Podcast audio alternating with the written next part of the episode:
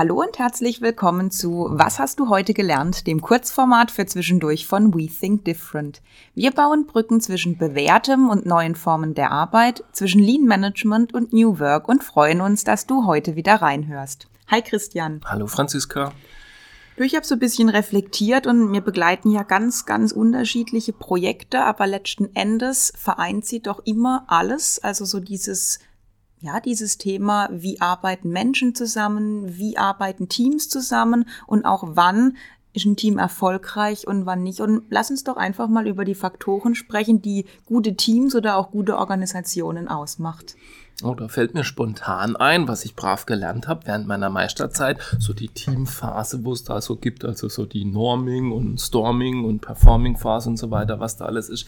Aber das hat man immer wieder. Ich würfel Leute zusammen und die sollen zusammen in irgendeinem Projekt sich engagieren und Gas geben und ja, in der Regel braucht es mal eine Weile, bis das tatsächlich ins Laufe kommt.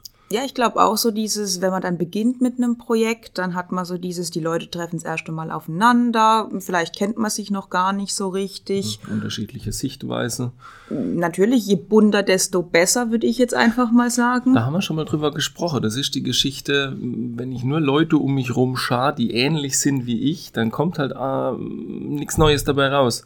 Also ich brauche diese Vielfalt. Also das ist auch eine Erfahrung aus der vergangenen Jahre.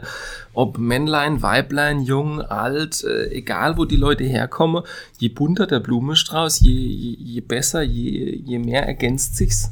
Aber hm, das ist jetzt dann die nächste Phase, wenn man so dieses Norming hat, wo du das jetzt gerade angesprochen hast, Storming. Ich meine, je diverser es ist, desto reibungsvoller kann natürlich auch diese Storming-Phase sein, bis jeder so seinen Platz gefunden hat und auch das Thema Akzeptanz am Start ist. Ich glaube, es ist immer die Frage, wie man Konflikte austrägt und wie man miteinander umgeht. Also, das sprich, habe ich unterschwellige Themen am Laufe oder spreche ich Dinge offen aus? Was ein wirklich gutes Team ausmacht, ist, wenn ähm, man konfliktfähig ist und für mich gehört da das Thema Vertrauen massiv rein. Also wenn ich weiß, was den einen oder anderen bewegt, was er für Stärken hat, vielleicht aber auch was er für Schwächen hat, also dass man da offen ja. drüber sprechen kann. Wenn diese Basis da ist, also diese Grundvertrautheit, ich glaube, dann geht man auch mit Konflikten ganz anders und sagt, hey, pass auf, lass uns darüber reden und ich rede nicht hinterm Rücken. Jetzt mal ganz und platt am gesagt. Ende, am Ende kommt es darauf an, hat das Team Begriffe, dass es ein gemeinsames Ziel hat, hm. Ein übergeordnetes Ziel, auf das sie alle hinarbeiten. Mir letzt ist mir was bewusst geworden. Du hast mir was erzählt von einem Buch mhm. von dir und du hast das Thema Ego-Ziele hast du erwähnt gehabt. Und dann habe ich drüber nachgedacht, warum kam ich in der Vergangenheit mit verschiedenen Menschen gut klar und andere saßen mir grundsätzlich quer.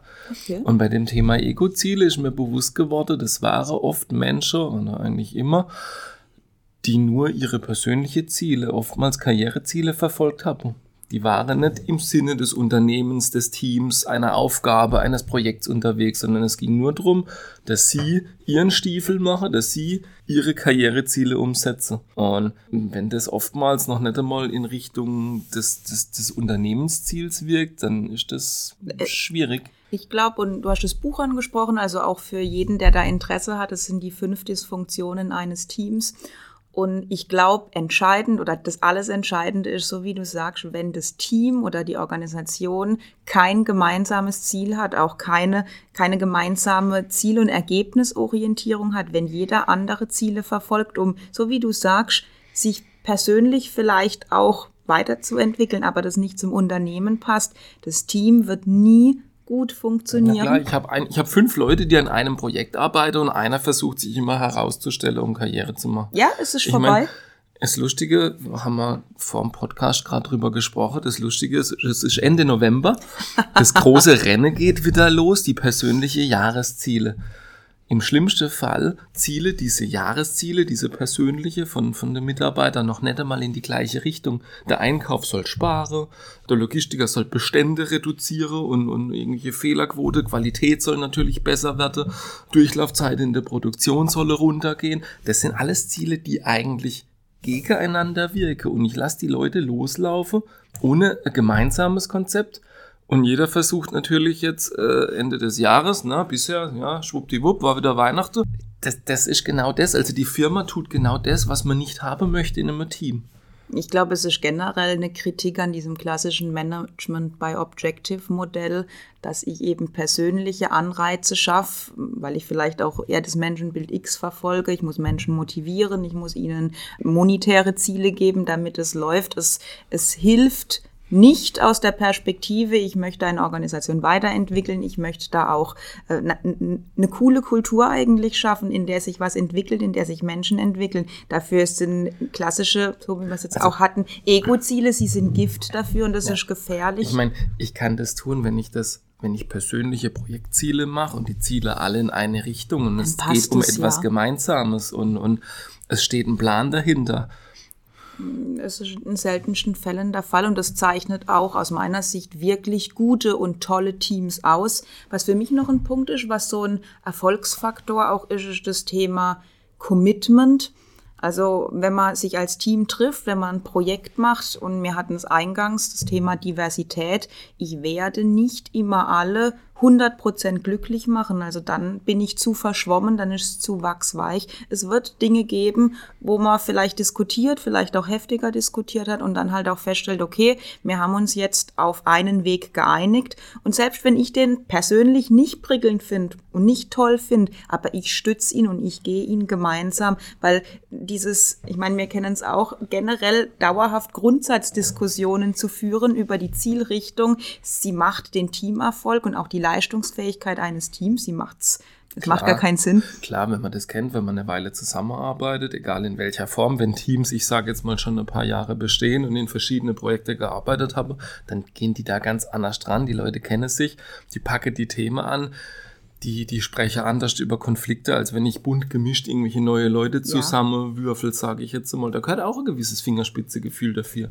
Wer passt zusammen, aber auch die Leute, am Ende sind es die Leute persönlich, die darüber entscheiden, rede ich offen über einen Konflikt oder lasse ich das unterschwellig irgendwie schwelen.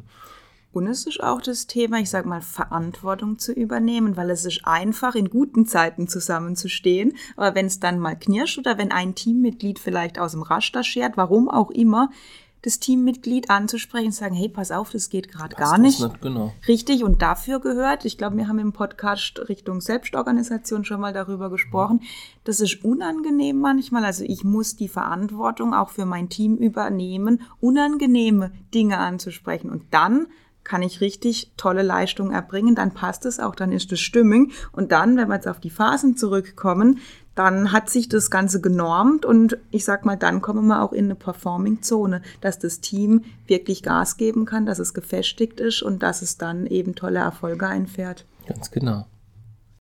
Ja, wenn auch du deine Erfahrungen mit Teamarbeit mit uns teilen möchtest, dann melde dich einfach mal bei uns. Du findest uns unter www.we-think-different.de. Wir hoffen, es hat dir gefallen. Hör doch einfach wieder rein. Bis bald.